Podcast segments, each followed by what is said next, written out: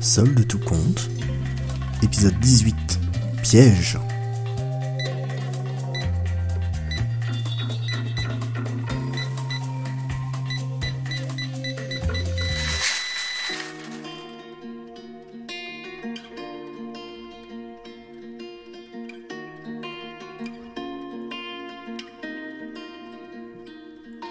Camille souffrait. Elle avait la nuque compressée contre le sol et elle se débattait du mieux qu'elle pouvait. Ses pattes grattaient contre la tige de métal. Malgré sa respiration difficile, elle essayait de se libérer. C'est à ce moment-là que des formes étranges se saisirent de Camille. Elle voulut les empêcher de l'emporter, mais sa tête était plaquée et elle n'arrivait pas à se défendre. Mourir dévorée par une créature mystérieuse. C'était pas comme ça qu'elle s'imaginait partir. Gobée par cette entité, Camille, toujours prisonnière, sentait son estomac mou et chaud avec sa queue.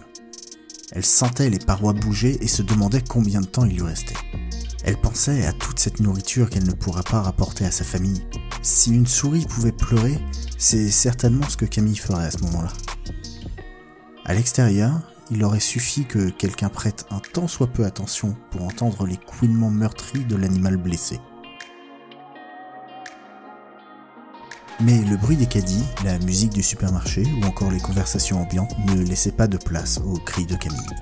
Si seulement elle pouvait se libérer de ce piège.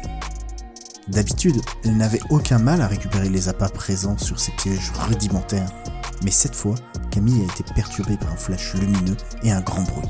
Déjà bloquée pendant ce qui lui semblait être une éternité, une seconde éternité s'écoula dans le ventre de son prédateur.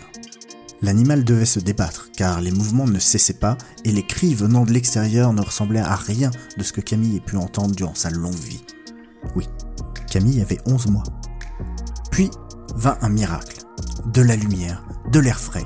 Éblouie, désorientée, elle ne savait pas ce qui se passait. Puis vint un second miracle. La pression qui lui bloquait la nuque se libéra. Les yeux de Camille, maintenant habitués à la lumière, virent même la forme qu'il avait emportée avec le piège, essayer à nouveau de la capturer. Mais ça ne fonctionnerait pas deux fois. La souris referma sa mâchoire contre son ennemi. Une nouvelle illustration de David contre Goliath. Profitant de cette ouverture, elle s'enfuit au plus vite pour tenter de rejoindre sa famille. Thibaut était triste. Il pensait pouvoir domestiquer le rongeur qu'il avait sauvé dans le supermarché.